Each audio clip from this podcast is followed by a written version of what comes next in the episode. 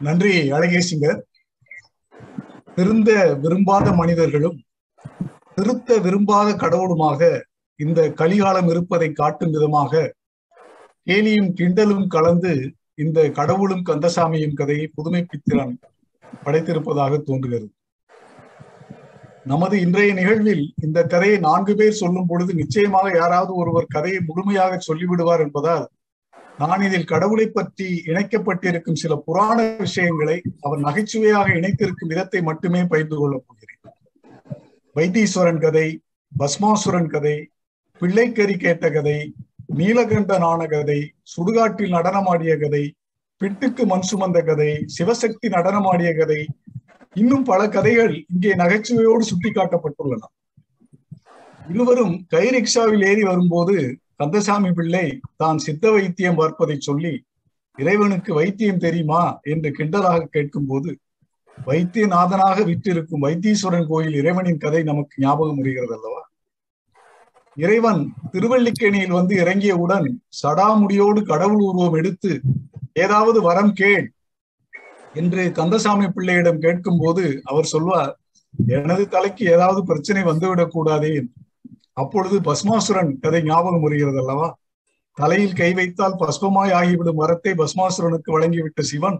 அசுரன் இவர் தலையிலேயே கை வைக்க வர சிவன் தலை தப்பியே தம்பிரான் புண்ணியம் அல்லவா? இல்லை இல்லை திருமால் புண்ணியம் அல்லவா? என்று ஓடியது அந்த கதை ஞாபகம் வருகிறது அல்லவா? இருவரும் வீட்டுக்குள் நுழையும் போது குழந்தையை பார்த்து உமது குழந்தையா? என்று சிவன் கேட்க கந்தசாமி பிள்ளை தயங்க. சிவன் பயப்படாதீர் என்று சொல்ல நமக்கு சிறுத்தொண்ட நாயனாரிடம் பிள்ளைக்கறி கேட்ட சிவனின் திருவிளையாடல் ஞாபகம் வருகிறது அல்லவா அடுத்ததாக கந்தசாமி பிள்ளையின் பெண் குழந்தை பரமசிவனாரின் கழுத்தில் இது என்ன நாவல் பழம் போல என்று கடிக்க வர பார்க்கடலை கடையும் போது முதலில் வந்த விஷத்தை எடுத்து சிவன் விழுங்க முயல பார்வதி அவர் கழுத்தை பிடிக்க விஷம் அவர் கழுத்திலேயே தங்க நீலகண்டன் ஆன கதை ஞான ஞாபகத்துக்கு வருகிறது அல்லவா குழந்தையுடன் சேர்ந்து செத்த காலேஜ் என்ற மியூசியத்தை பார்த்து விட்டு வரும் சிவன் என்னையா இது எலும்புகளை காட்சியாக வைத்து என்னை கிண்டல் செய்கிறார்களா என்று கேட்கும் போது சுடுகாட்டில் எலும்புகளை மாலையாக சூட்டி கொண்டு ஆடும் சிவனின் நடனம் ஞாபகம் வருகிறது தானே? தான் வாங்கி கொடுத்த லட்டில் முதிர்ந்ததை எனக்கு கொடு முழு லட்டை நீ எடுத்துக்கொள் என்று இறைவன் குழந்தையிடம் சொல்லும் போது திருவிளையாடற் பானத்தில் புட்டு விற்ற கிழவியிடம் அவள் பங்குக்கு ஆற்று வேலை செய்ய உதிர்ந்த புட்டை கேட்க அந்த கிழவி பிடித்த பிட்டெல்லாம் உதிர்ந்து விழும் காட்சி ஞாபகம் வருகிறது தானே? அதுபோன்று கந்தசாமி பிள்ளை சொற்படி ஏதாவது தொழில் செய்து பிழைக்கலாம் என்று சிவனும் சக்தியும் திவான் பகதூர் முன் புலித்தோலோடும் பாம்பு கழுத்தோடும் சூளத்தோடும் உடுக்கையோடும் சிவசக்தி தாண்டவமாட அதை பார்த்துவிட்டு திவான் பகதூர் இது என்ன தெருக்கூத்து ஆட்டம் போல் இருக்கிறது என்று கேலி செய்து வேண்டாம் என்று சொல்லும் அந்த காட்சிகளில் நமக்கு சிவசக்தி தாண்டவ வரலாறு தெரிகிறது அல்லவா?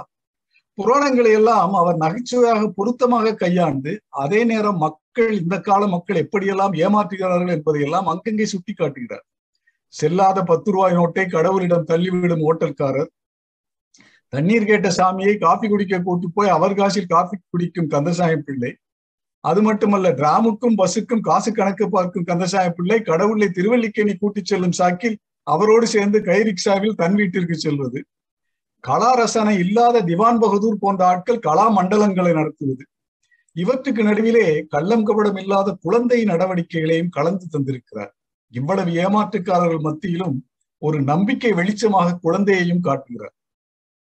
அது மட்டுமல்ல தான் ஒரு எழுத்தாளர் என்ற முறையிலே பத்திரிகைக்காரர்கள் படும் கஷ்டத்தையும் கோடி காண்பிக்கிறார். சித்த வைத்தியம் பார்த்து கொண்டு அதில் வரும் பணத்தில் குடும்ப செலவுகள் போக பத்திரிகை நடத்துவதையும் அதற்கு கடவுளிடமும் சந்தா கேட்பதையும் சுட்டிக்காட்டுகிறார். கடைசியில் கடவுள் சந்தா பணத்தை கொடுத்து விட்டு வரம் கொடுத்து தள்ளி இருப்பதே தனக்கு நல்லது என்று வெறுத்து போய் மறைவதாக காண்பிக்கிறார்.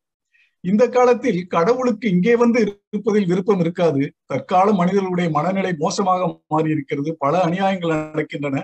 இதை பார்த்து கடவுளுக்கே வெறுப்பு வந்துவிடும் என்ற ஒரு சமுதாய கருத்தையும் நகைச்சுவையாக சொல்வதாக எனக்கு தெரிகிறது.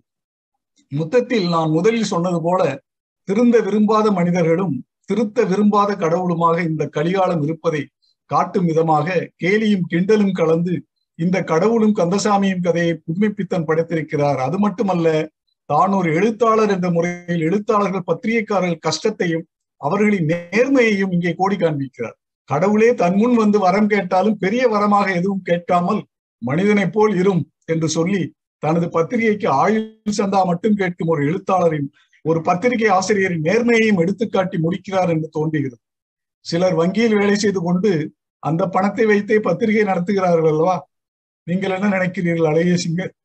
நன்றி வணக்கம். நன்றி நன்றி. வேற வழி இல்லை. அது மாதிரிதான் ஏதாவது ஒரு இடத்துல ஒர்க் பண்ணிட்டு தான் பத்திரிகை நடத்த முடியும். அல்லது ரொம்ப பணக்காரனா இருக்கணும். பணக்காரனா இருந்தா கூட ஆனா பத்திரிகை விற்கிறது வந்து நம்ம கையில இல்லை. என்னதான் பத்திரிகை பிரிண்ட் பண்ணாலும் அதை வந்து எடுத்துன்னு போறது ரொம்ப கஷ்டம். சிறப்பாக சொன்னீர்கள் நாகேந்திர பாரதி.